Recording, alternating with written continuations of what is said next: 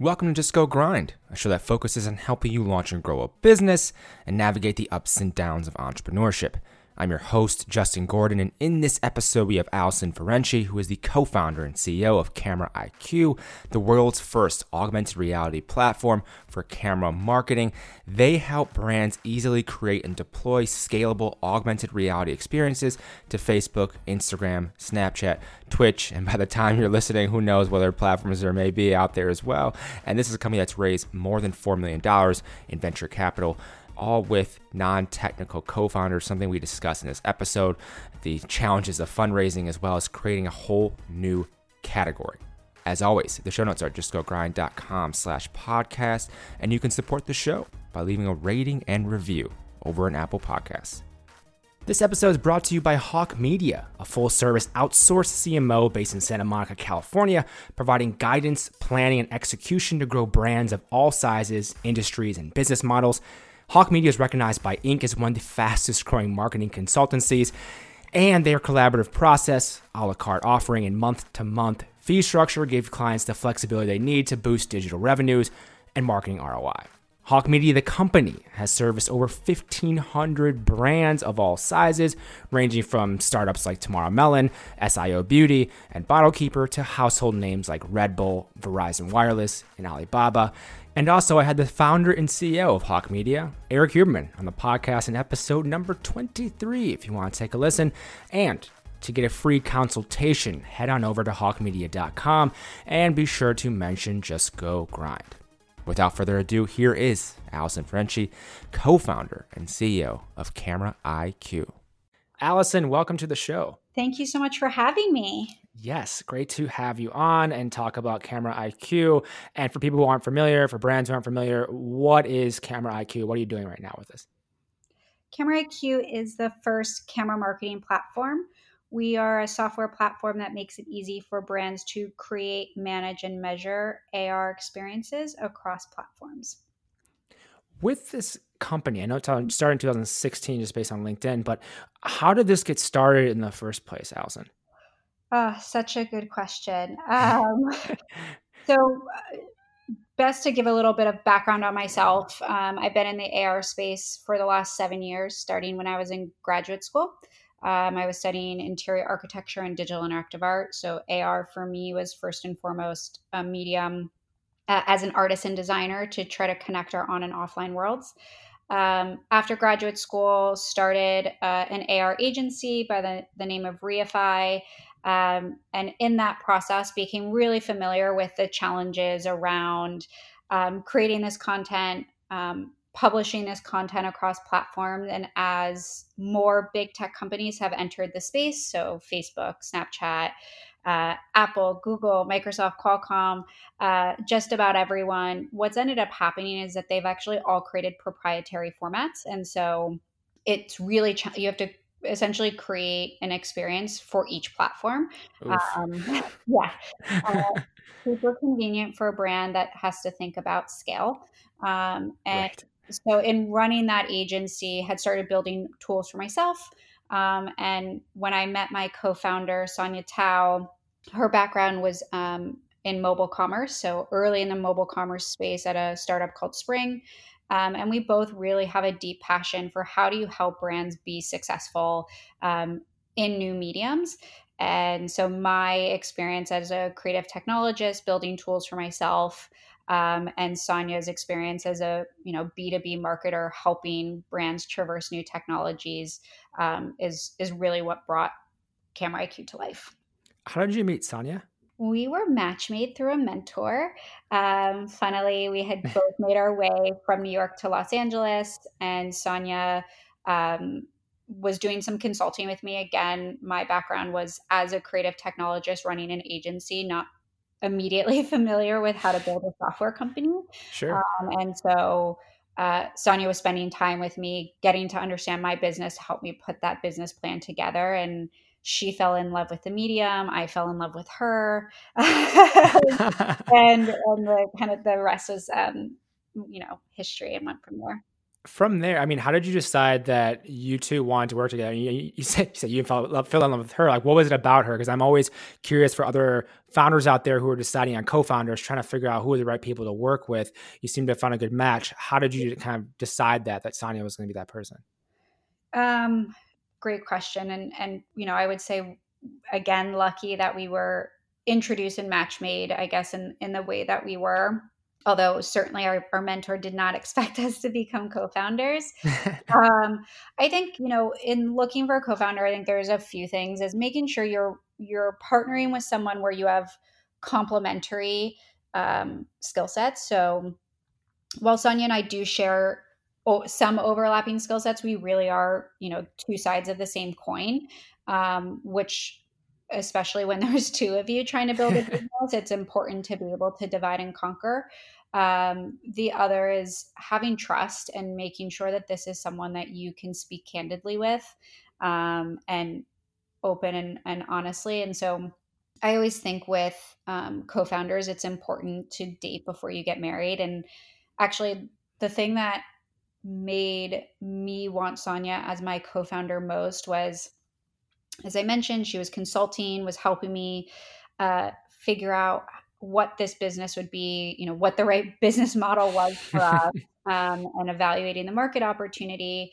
Um, Sonia also um, was became pregnant, and we I started raising our seed round, and I said to her, I was like, I really want you to be my co-founder in this company. So much of this is you now, and and she looked at me and was like, I'm so flattered let me go become a mom and come back to you because I know the responsibility it takes and dedication it takes to be a co founder. And for me, it was that maturity and understanding of the commitment it would take to be a co founder of a company. Yeah. I was like, oh my God, this woman. she gets it. She yeah. gets it. to that point, you mentioned kind of figuring out what this business was going to be. I mean, what was the initial business model of Camera IQ? So interestingly, you know, we always knew that we were going to be enterprise um, software. Yep. Um, and I say that, you know, when we did a market analysis and we looked at what the opportunity was, um, we knew that Facebook and Snapchat were building free tools.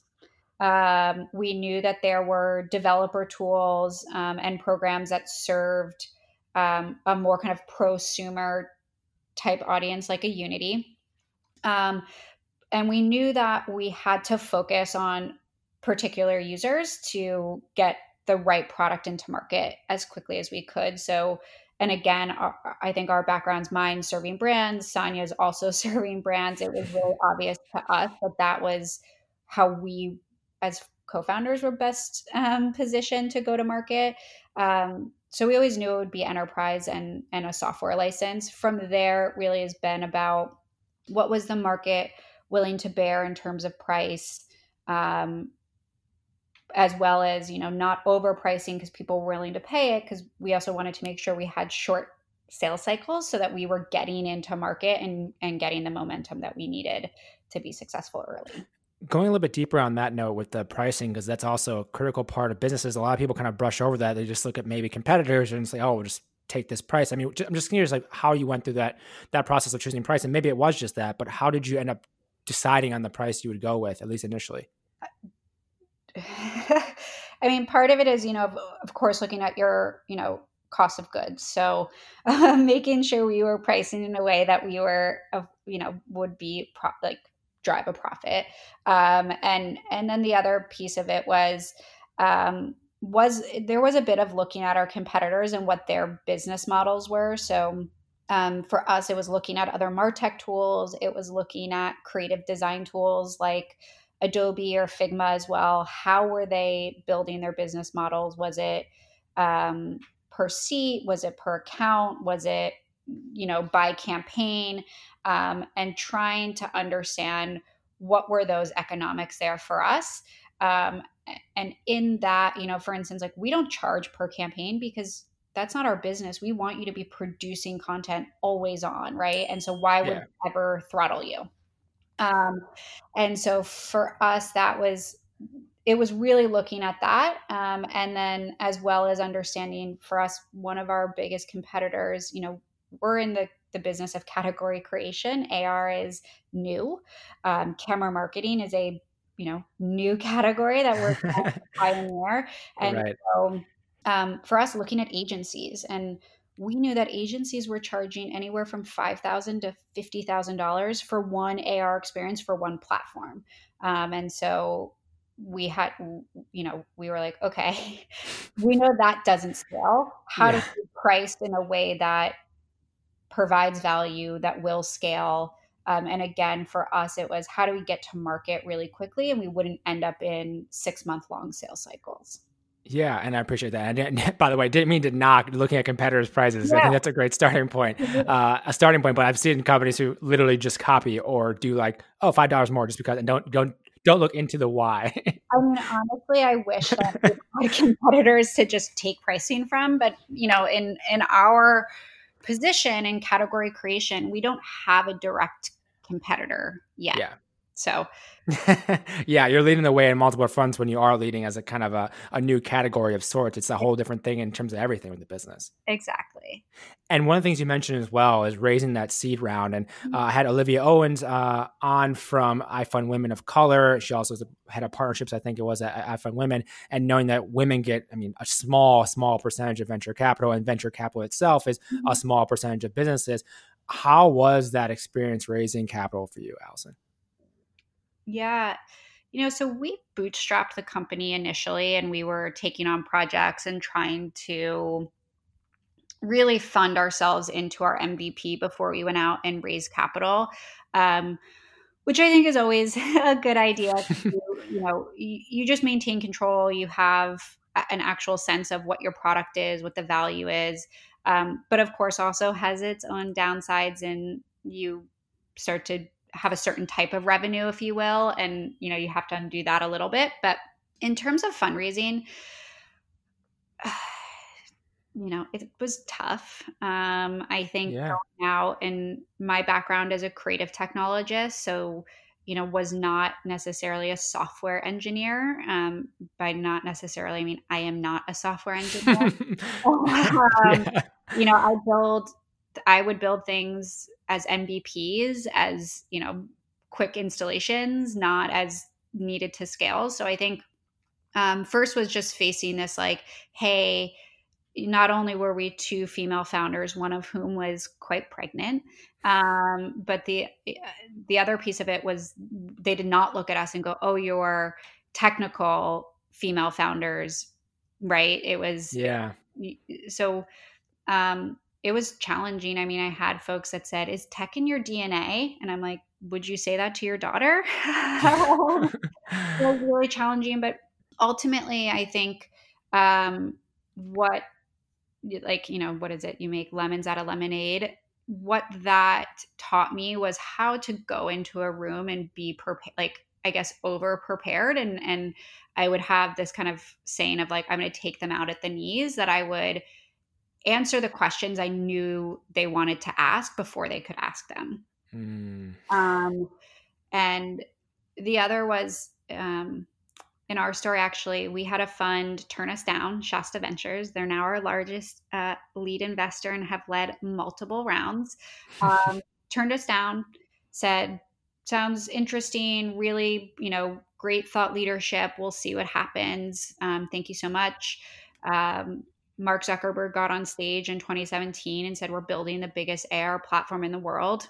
Shasta called me back and they said, Hey, we'd like you to come up and, um, you know, we're doing this kind of pre seed, these small checks. So I went in and I presented and I, one of the things I did well was I actually took Camera IQ and I put it in a framework um, so that the partners could understand what the company would become. Um, yeah. So I was like, hey, how does Camera IQ become Marketo?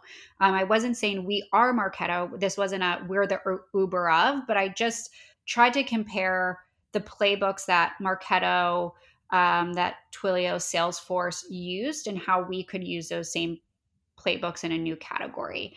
Um, and ultimately, they called me. They said, we're going to write a $250,000 check. I said, that sounds great I went up for a founder. We hadn't closed. I went up for this Founders Day. It was a very Silicon Valley moment in um, the baseball stadium. Uh, I don't know what the team is up there. Clearly, I like sports. Uh, uh, perhaps the Giants. Yeah, sorry. And I was like, "This is." I literally was like, "This is so weird." Like, yeah, we're like just bizarre. Um, and one of the partners actually came up to me. I had presented to them that day and said, "Hey, Allison, we really love what you're doing. How big of a check do you want? So it was ended up being quite a fairy tale experience um, after many, many, many, many months of many, many, many no's, um, including from that firm. So, you know, hard long process, but ultimately kind of perseverance. Yeah, and that's I mean, we kind of talked before the interview about this. The perseverance from entrepreneurs. You hear about this over and over again, and that's an example uh, of it right there. One thing I, I want don't want to gloss over is for founders that are entrepreneurs, you know, kind of raising capital for the first time. And how did you get those first meetings, those first introductions, those first, uh, yeah, a few, like, I guess, yeah, intros to VCs because the beginning is like, okay, well, what do I start? I'm just curious on how you started and how you went about that to even get those those meetings over many months. Great question. So, um, in my prior career as a creative technologist, I had actually joined um, an incubator space in New York City out of the New Museum called New Inc. Nice. Um, and in that process, they brought in a number of entrepreneurs um, as well as VCs. So I, in that program, um, became friendly with um, a VC by the name of Andy Weissman at Union Square Ventures, um, who was willing to sit and talk to me about you know how to build a business as as much as the weird art projects I was um, working on um, as well as a, an entrepreneur by the name of Michael Moskowitz. And so um, the two of them really were integral in just helping me, you know, one introduction here, one introduction there, and and and really from there was able to build my network. So it was about having one or two people who were willing to make an introduction, um, and then you know getting that person even though they said no on my team. You know, like my first seed check came from an angel and that introduction came from a vc firm here in la who said no. You know so it's wow. like I, I think it was just willing to i just sat down with anyone who would talk to me about my company. How was it raising funding while you're trying to build this? Uh, that that dichotomy of it, there's two things with that. You're like building a company but you're raising so you can build the company but you there's like these this this struggle between that. I'm curious on how was it for you, Allison? I mean, I think that's why I would recommend if you can bootstrap and you can get something into market, um, just to be able to to demonstrate that you're driving revenue, but also that you have revenue coming in to continue building the thing that you want. Uh, obviously, was really scary because you know, I had a few engineers, I think two, um, that were executing on work for companies like the NBA and Coachella. Um, but uh, what that did was it gave us a, a enough runway, um, quote unquote runway, like literally month to month. Um, hey, whatever works. whatever works, right? To like just keep going. Um, and then gave also gave me the confidence to go in in front of investors and say hey i'm already getting world class brands to sign up. Yeah huge. That's huge validation for that. Yeah. on that note as well then how are you getting these world class brands to sign up and how did you kind of approach the customer acquisition uh, early on? And we can talk about the evolution of that but I, am definitely curious about that because that's always uh, you know okay get, you have this idea for a company but it's not real until you have paying customers. How did you do that uh, another great, great question. So, um, twofold. One, you know, where we were fortunate was because my background was in AR and I had already been working with brands as an agency in that capacity. I had a network built and as, had already established myself as um, a thought leader and expert in the space and and you know as an agency had been executing for um, brands like Spotify and Neiman Marcus and Refinery 29 and um, you know some other big big companies like that. So had um, a resume that that helped open some doors. Um, the other thing that that we did, um, and we were pretty choosy about the programs that we participated in, um, but we would do vertical specific kind of I'm going to say quote unquote incubators where they're not necessarily taking actually they're not taking equity um, but rga did uh, a kind of incubator that took us to cannes for a week and half of what they did was just introduce us to brands. Um, we did the new york fashion tech lab so we we got um, very close with some um, you know fashion um, and beauty brands through that um, and and through those programs because they were would be vertical specific it would help us understand does our product work for this vertical? How does this vertical buy? What are the problems that they're facing? Um, as well as actually making those brand introductions. So um, at times those programs can be people and you're like, oh my gosh, is this worth it? But in retrospect, um, what was worth it is, you know, we did a lot of pilots, we got to talk to a lot of executives, um, got a lot of feedback on how are we pitching, how are we pricing. Um, that I think ultimately really helped us scale go to market when we were ready.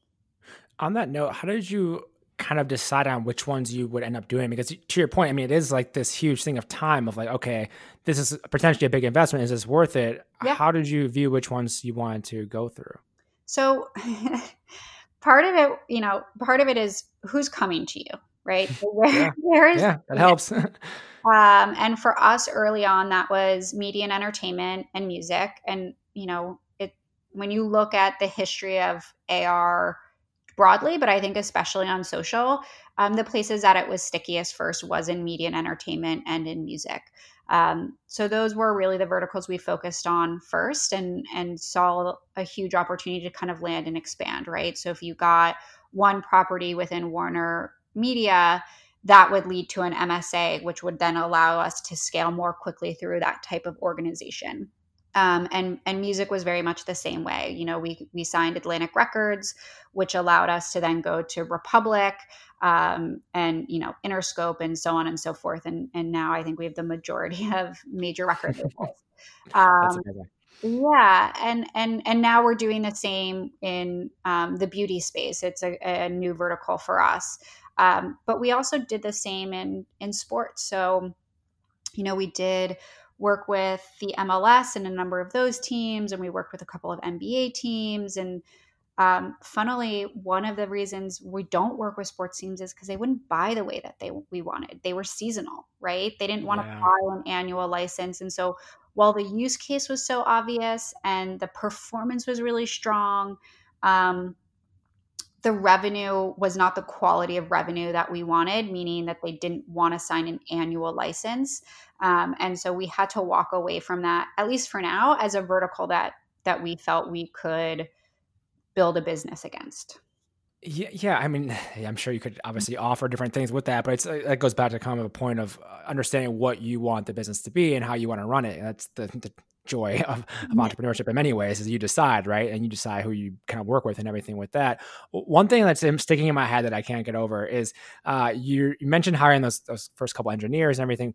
As non-technical co-founders hiring technical people how was that experience for you allison? Painful. I thought you might say that. Really painful. Care to elaborate on that? Yeah, and I say, I, I, and truthfully, painful for me, and, and um, to our early engineering team's credit, painful for them as well.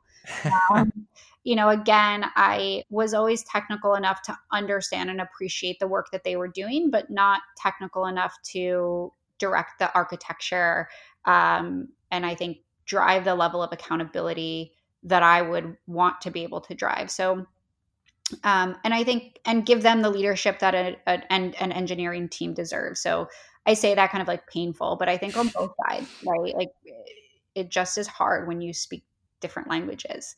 Um, no pun intended there. So yes, um, I, you know, my advice there is like, look, I, um, I am fortunate that my husband is also an entrepreneur um, and has built a number of software companies.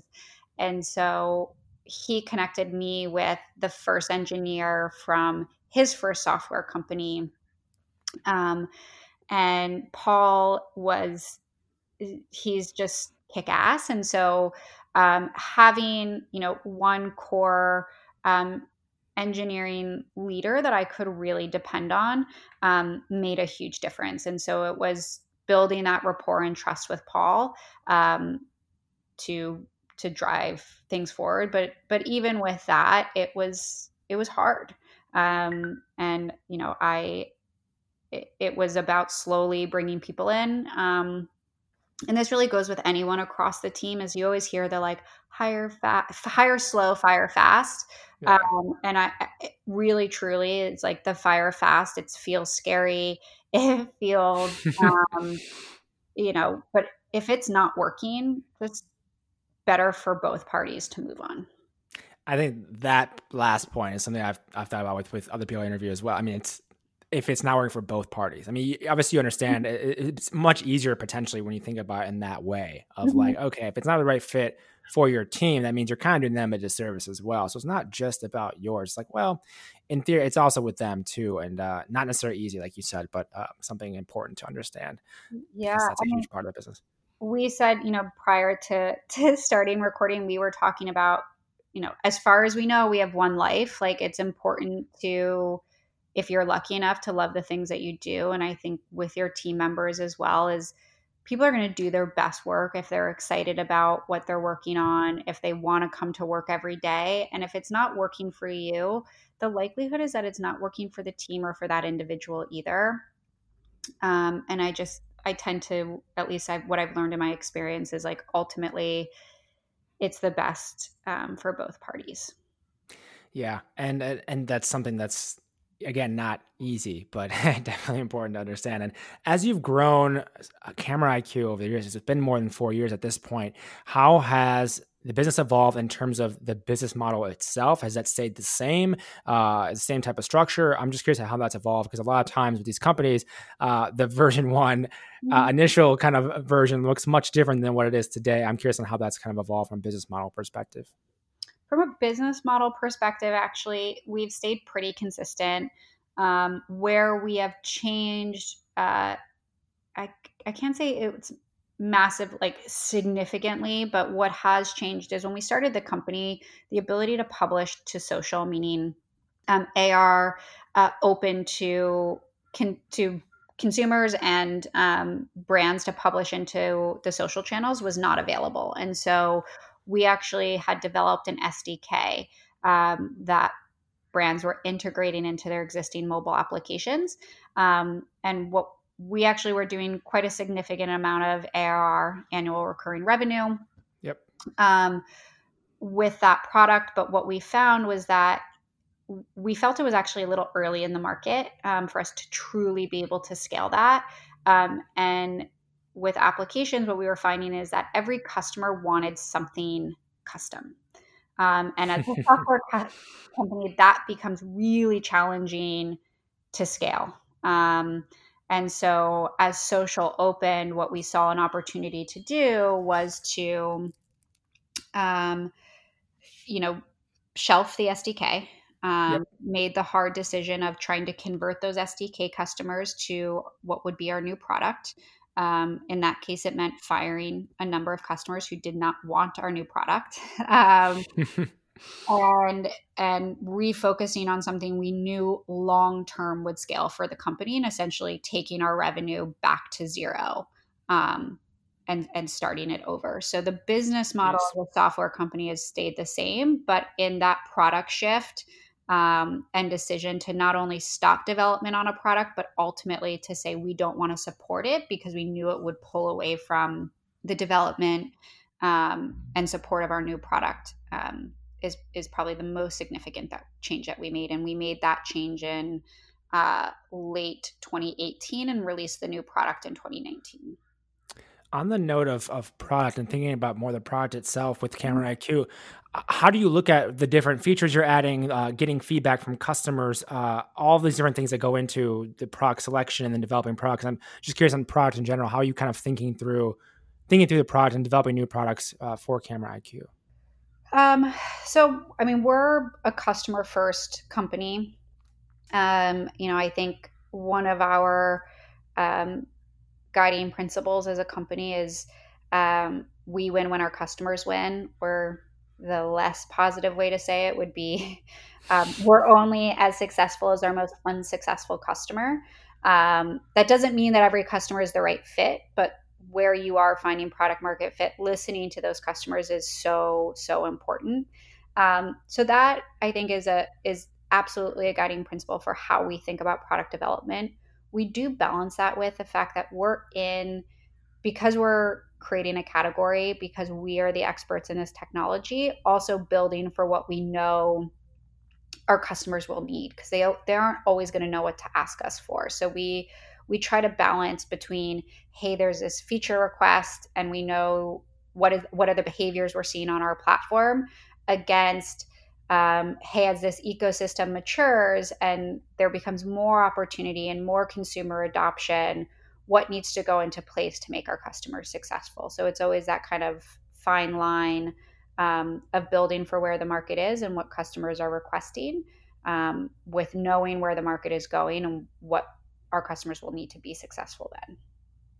You had mentioned uh, earlier in the interview about you know Facebook mentioned this whole AR kind of uh, shift as well, and how are you how closely looking are working with different platforms, uh, hearing about their updates and their changes and how that maybe affects Camera IQ. What is that relationship like? I would say the I mean, what's great is we have a very good relationship with our platform partners, um, and we work very closely with those teams. I think early on, one of the challenges with what we were doing was we were pushing for scale and for always on. Um, and the platforms weren't necessarily ready for that. Um, so, if anything, we were a little ahead of where Facebook and Snapchat wanted to be on day one.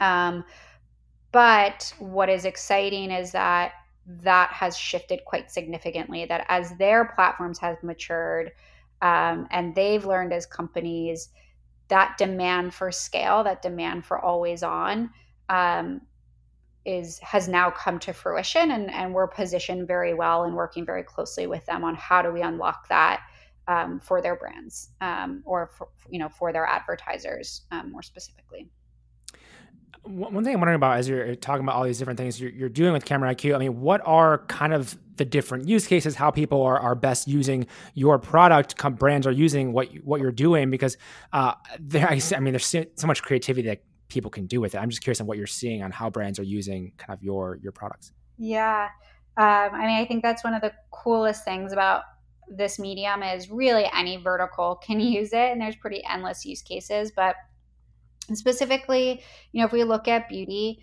um, beauty is a really interesting category because uh, product try on um, has always been an obvious use case. But in the yeah. time of COVID, um, overnight AR has become a mission critical technology for that vertical. Um, you know, there may not ever be a day that we go back into stores and are sharing makeup to try on again, right? And so, how do you then try on makeup before you buy. Um, and AR is is that mission critical technology that allows them to do that. Um, what is interesting specifically though, um, and what I mean by always on is like it's not just beauty brands saying, "Hey, try on this lipstick and buy it," right? It's actually brands like MAC Cosmetics publishing to their Instagram account or to their Snapchat account various looks um, by their makeup artists that you know as consumers, we're using the camera to express ourselves every day, right? We're, every time you create a story, you have to open your camera. And yeah. so, how does a brand participate in that? Well, MAC can participate in it by giving you a great makeup look to use while you express yourself, right? And now they've now the most valuable place for a beauty brand isn't just your vanity shelf, but the camera carousel. Um, or you know how do they become part of a cultural conversation well it's pride So, how do we do looks that celebrate pride um, and help me as a consumer express myself? Um, you know, so there's there's I always think about it as like kind of four categories. It's and this is that always on, right? It's like how does a brand um, yes, there's the vertical specific, which might be, hey, I want to try on a, a beauty look, um, or in music, I an artist is releasing a single, right, or an album, um, or trying on merch. Uh, then there's kind of the cultural conversation, what's happening around us. So we are seeing more of our customers start to do AR experiences about wearing a mask is caring, or how important it is to register to vote. And those just become tools that I can use a consumer to express my alignment with that message and share it with my friends. Um, to seasonal, right? It's becoming fall. So, how do we just make experiences that are expressive of what's happening around us, right? Um, and and then I think the last is what we're seeing is also just a lot around brand awareness. So, how do we start to invite consumers to play with your brand? And so, an example of that that I thought was quite brilliant from Bumble is have you seen the randomizers? Um, have you seen the ones that are like, what Disney character are you? Yes. Absolutely. Randomizers. Um, on our platform, you could build that in like two seconds. Um, and so Bumble did one where it was a list of questions that actually start conversations. And mm. so it became a way, a tool, because um, Bumble's all about initiating conversation. And so they use that as just a way to amplify their brand and give people on social a way to start conversation. Um, so that's what I mean when I say always on is how do you actually build this into all of your marketing beats um, beyond just uh, you know, I have a product launch, for instance. Right. And and with it too, I mean, where do you see AR going with what you're doing with I mean, what's what's going to be possible, what how brands use it, uh, just looking towards you know, the future of what this is going to be just based on your experience and having worked in this for so long. Great question. Um, so I think what's important and actually something that Snapchat really was the king at doing is the technology is always going to evolve best when it's in line with a consumer behavior. Um, that's why early days of AR, what worked really well, well, selfies were obviously selfies are so popular, but selfies were so popular, right? So yeah. cute dog ears um, worked really well. Open your mouth and a you know tongue came out. um, and what we're seeing is that we're moving past just hey, make me look good um, to help me express something, help me be part of a conversation. Um, so there is this, still that social piece um, that is that is I think taken root. Consumer behavior has become extraordinarily sticky, especially in the time of COVID. Um, but what is also accelerated and is represents a massive opportunity for any uh, brand really um, that's selling a, a, a, physical product is um, e-commerce and AR. So if we're not going into stores the way that we were, um, whether that's to shop or just to even window shop, how do you experience products and and have them in your home or understand the scale or try them on? Um, AR is is the most effective way um, to drive that experience and drive that conversion. And so what we've seen is a pretty massive acceleration um, into what what we would call AR commerce. Um, you know, in the last six months, and so I think will that represents a, a, huge opportunity in you know the next eighteen to twenty four months. We continue to see that scale, and then beyond that, not to get too heady, is I think as the map um, and five G really come online, I think we'll start to see persistence um, become important. And what I mean by persistence is the ability to actually anchor a piece of digital content in the real world and have it be persistent as if it were almost like a statue there, right? That you and I could both go to that corner at different times a day, different times a year, and experience that as if it were a physical object that were there. Oh, that's interesting to see what the applications could be with that as well. Looking forward. Yeah. And and with with Camera IQ, so this has been around, you know, more than four years. You've raised a few million dollars in, in venture capital. Uh, a lot of things that point towards Camera IQ, one being successful now and being successful in the future as well. But but why do you think it has been successful so far, Allison? So, uh, you know, so much of it's funny we talked um, Justin earlier about um, perseverance as entrepreneurs. Yeah um, I think that the second thing that w- I don't always feel entrepreneurs talk about enough um, is timing. And so, you know, there's this balance that happens, um, and I believe is like as an entrepreneur and business owner, um, you have to persevere um, to have the opportunity to be around when the timing is right. Um, and I, I would, you know, I would say, you know, f- being around for four years, we were early. We were, right? Yeah. social wasn't open. I met my in-laws and they had no idea. They had never heard of AR. That's crazy, you know. Like now they're like, "Oh my gosh, when we met you, we thought you were insane." Yeah. Um, so, you know, but what I now believe um, and is validated, you know, we've doubled our revenue in the last six months, um, is that timing plays, you know, and we already were on quite a growth trajectory going into COVID. But again, for us, it's been a positive compounding factor. Um, is timings play such a huge role, and and you know we're living our le- our lives through the lens of the camera. Um, the camera is the most ubiquitous piece of hardware in the world to me 45 billion cameras in the world by 2022. Um, yeah, a little scary. Um, but Indeed. seriously. Um, but represents like such a massive opportunity and and consumer behavior was shifting quite drastically, but but again, because of the times we find ourselves in, um, has only accelerated. And so that's part of for us is um, there's a real demand for for the technology and the experience from consumers. Um, and you know, lucky that we were we've been able to hang in there for four years and and have a great platform to be able to provide businesses with now.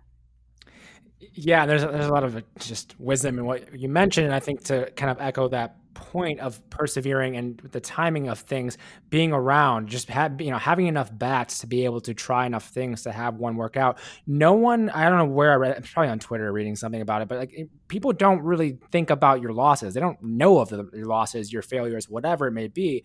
It just takes like one success in theory or whatever to actually to make it and you're good. Like how do you get to that point is just having enough at bats and continuing mm-hmm. on. And, you know, mm-hmm. everyone's going to have some failures in some respect, but if you can give yourself enough at bats, no one necessarily cares that you swung swung a miss 50 times in this particular uh, world like you have the success and there you go it's great but you have to at least give yourself that chance which is yeah. what you've done and you've stuck around and i think that's the perseverance part of like yeah find a way to pivot to do whatever to keep things going. And that's not to say that uh, some companies need to definitely need to fold and quit. It's just not the time. They're way too early. Yeah. But something to be said for that. But but to your point of like pivot, get creative is like, you know, there's been moments candidly at Camera IQ when like we were worried about funding and yeah. we didn't make hires or we did layoffs and we got small and we had to refocus and like that's just again back to how do you give yourself as many chances to to get up to bat is the name of the game. And you're totally right. Is like no one cares how many times you fail. All we hear about is the success. And most of the time yeah. you actually look at those success stories is like those companies have been around for rarely it's they've been around for two years and they exploded. Like they've been around for seven you know 10 years the entrepreneur has done multiple companies has probably swam around in that space for even longer than the company that they're running has been around. Right. Absolutely. They've tinkered with something. They've done something in the industry. They've yeah there's always mo- way more to it uh, than meets the eye especially even with these companies that take off like oh my god that's sold in a year. Okay well what really happened? It's rare very rare that's literally just a brand new industry, brand new company with no prior experience, and it actually takes off in that you know quick amount of time. That's so rare. Um, and and when it does, I would say I would guess total guess here, seventy five percent of the time, it's an experienced entrepreneur that has a network and platform to leverage.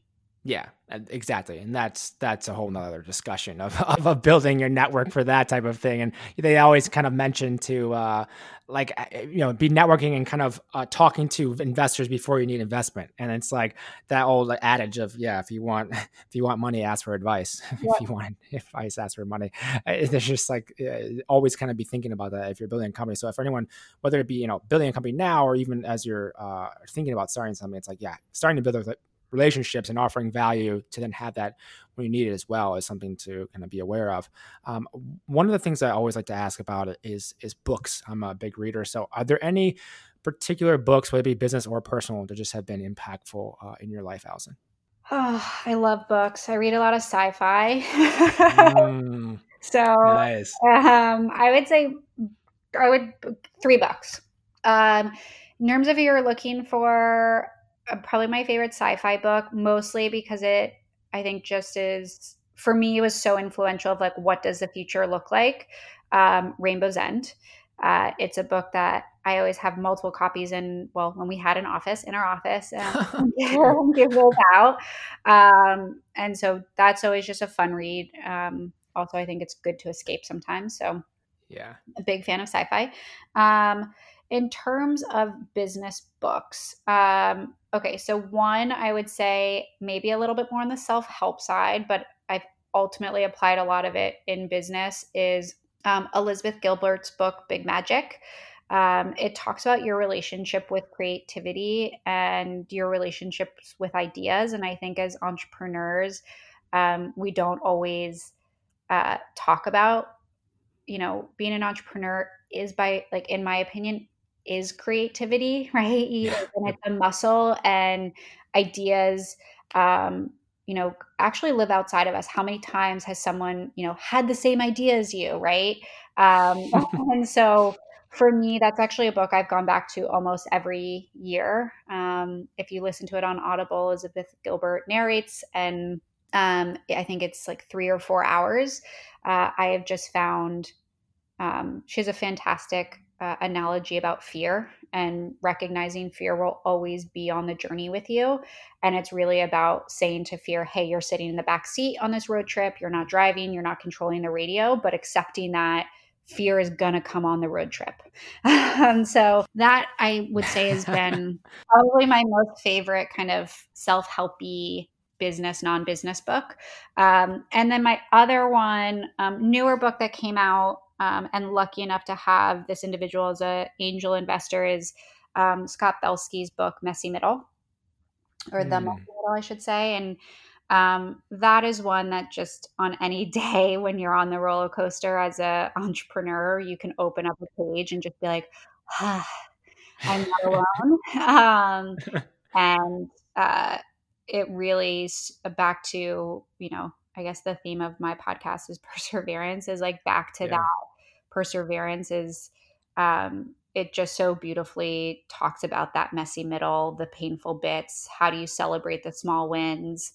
Um, you know, and how do you navigate through that day to day junk um, that I don't think gets told um, in our hero uh, entrepreneurial stories? On that note, how are you kind of recharging, stepping away, taking time away from the business? Uh, I'm always curious about that because it is, you know, can be all consuming. And for anyone who hasn't started a business or been running a business, like, I mean, to say it's like 25 8, it's not even 24 7. It's just all the time. There's so much to it. How do you step away and recharge? Um, couple of ways. I think I'm a big walker. So I try to just walk, you know, three plus miles a day. I just find, and on those walks, sometimes I talk to people.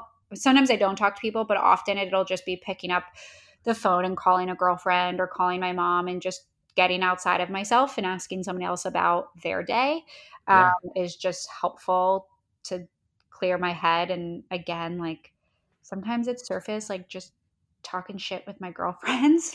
love it, love it. uh, the other is, um, you know, staying active. Um, during COVID, my husband, we were both tennis players, but during COVID, we got into um, pickleball, and so we try to play pickleball a couple days a week, and that's just a fun competition competitive thing that we like to do with one another. Um, and then honestly, um, I'm a, I need alone time to charge and uh, I love sleep. So kids yet. It's important. Uh, will change, but I, I do, I think sleep um, and just alone time, taking care of yourself is um, huge. Look, if I were extroverted, I might say, I'm going out to parties pre-COVID. Um, pre-COVID. Um, you know, I I find that um, you know when you are on all day and you're trying to inspire your team and you're trying to sell your first customers and you're trying to fundraise, like it's effing exhausting. Yeah. Um, so just giving myself time to cook a nice dinner, do Shabbat on Fridays, go to bed early, um, not go out to out with friends, you know, give myself permission to just veg on the weekends um, has been really important. You know, remembering it's a marathon. Yes, it, it can be so difficult to remember that to have those reminders. Uh, one thing you mentioned with the walking, I mean, I found this morning walk and just go to literally going to get coffee. It's like a mile round trip is like one of the best parts of the day to just clear my head, mm-hmm. whether it be an audio, audible book uh, from uh, you know just on headphones or whether it just be no music no nothing like just something about walking is magical for helping like just manage manage stress manage everything you're kind of doing. Um, and one of the books uh, daily rituals is the book mm-hmm. uh, how artists work and uh, i think i actually lent it out to a friend uh, who if you're listening i would love that back at some point. Um, and it's like how artists work and it's just talking about different routines and everyone like a, a big kind of thread through that is walking. I mean, so many people go through walks, especially creatives. And you mentioned entrepreneurs are creators, and so yeah. I think that's a huge part of um, people should do more of, especially when you're kind of getting in your head, being with your team all the time, being on the computer all the time. Just go for a walk. Yeah. It's amazing how that's helpful uh, for me at least, and it seems to be helpful for you as well. Yeah, I walking and I think one other thing you know you mentioned is you know podcasts or I I like you listen to a lot of Audible. Um, and the reason I don't have a whole list of business books is that's another way that I unplug is like at some point I would just say to entrepreneurs, like, you guys are living this day in and day out. Like, it's okay to not want to listen. No offense, yeah. Justin, to a business no, no, no. I get it. or I to a book about how to be more efficient. It's like at some point you have to shut it off because you already are living this day in and day out. And I don't think it's productive to beat yourself over the head. you're like, how do I become more efficient? Like at some point, you know, you're max. It's not, yeah. Right. It's not going to be all the time. There's got to be times off for sure. And whether it be like, you know, now it's NBA playoffs and other, there's other, always just, just other things to do. The US Open right now. Yes, US Open. There's so many things you can watch and do. And like for me, even like, like board games with a couple of friends, like, yeah. ah, Settlers of Catan. I'm just obsessed with that game. Yeah. Uh, something where you like just don't think about the work, the business, whatever at all is is, is helpful uh, in some capacity. But it, always, I've kind of mentioned and echoed on the show is the reason I like to kind of showcase and ask these questions, especially some around the recharging, is to showcase that everyone has a different thing. Like everyone mm-hmm. has a different way they unplug. Everyone has something that for them. It's and it's all about finding like whatever it is for you specifically, because there is no right answer in quote. It's just like whatever works for you. Yeah. And I think giving yourself permission to truly have it be whatever it works unapologetically is in my experience and you know building anything is you pour your heart and soul into it and so you have to have the space to to recharge and and fill yourself back up Absolutely. And we've we've talked about a number of different topics today, Allison, but is there anything else you would want to tell other entrepreneurs, other aspiring entrepreneurs, just anything else from your journey with Camera IQ uh, over the last number of years? I'm just curious if there's anything else you want to share. I would just I guess I would close with that it's the building something that you are deeply passionate about and believe in is the most fulfilling experience um, and to remember to enjoy that journey um, and know that it's a privilege how few people are in a position to pursue um, their dream and their passion and their vision um, and worry less about what is my outcome what is this going to mean uh, what do people think about me and just remember that it, it really truly is such a privilege to get to wake up and and build the thing that that you believe in allison where can people go to learn more about camera iq and connect with you as well? You can head to our website cameraiq.com uh, and to connect with me um, you can hit me up on twitter um, allison e. Wood on twitter um, and yeah, I think those are probably the best places. Great. I will link up everything discussed in the show notes at justgogrind.com slash podcast. Allison, thank you so much for taking the time to come on the show today. Awesome. Thank you so much for having me, Justin. Really enjoyed the conversation. This episode is brought to you by Hawke Media, a full service outsourced CMO based in Santa Monica, California, providing guidance, planning, and execution to grow brands of all sizes, industries, and business models. Hawke Media is recognized by Inc. as one of the fastest growing marketing consultancies, and their collaborative process, a la carte offering, and month to month fee structure give clients the flexibility they need to boost digital revenues and marketing ROI. Hawke Media, the company, has serviced over 1,500 brands of all sizes, ranging from startups like Tamara Mellon, SIO Beauty, and Bottle Keeper to household names like Red Bull, Verizon Wireless, and Alibaba. And also, I had the founder and CEO of Hawke Media, Erik Huberman, on the podcast in episode number 23, if you want to take a listen. And to get a free consultation, head on over to hawkemedia.com and be sure to mention Just Go Grind. Thank you for listening to this episode of Just Go Grind. I really appreciate you taking the time to listen. The Weekly Grind, which is my weekly newsletter, comes out every single Friday. You can find it at justgogrind.com slash newsletter. This is filled with tips, tools, and strategies for growing your business. If you want to know how to launch a business, how to grow it, how to get it off the ground, find employees, all these different things.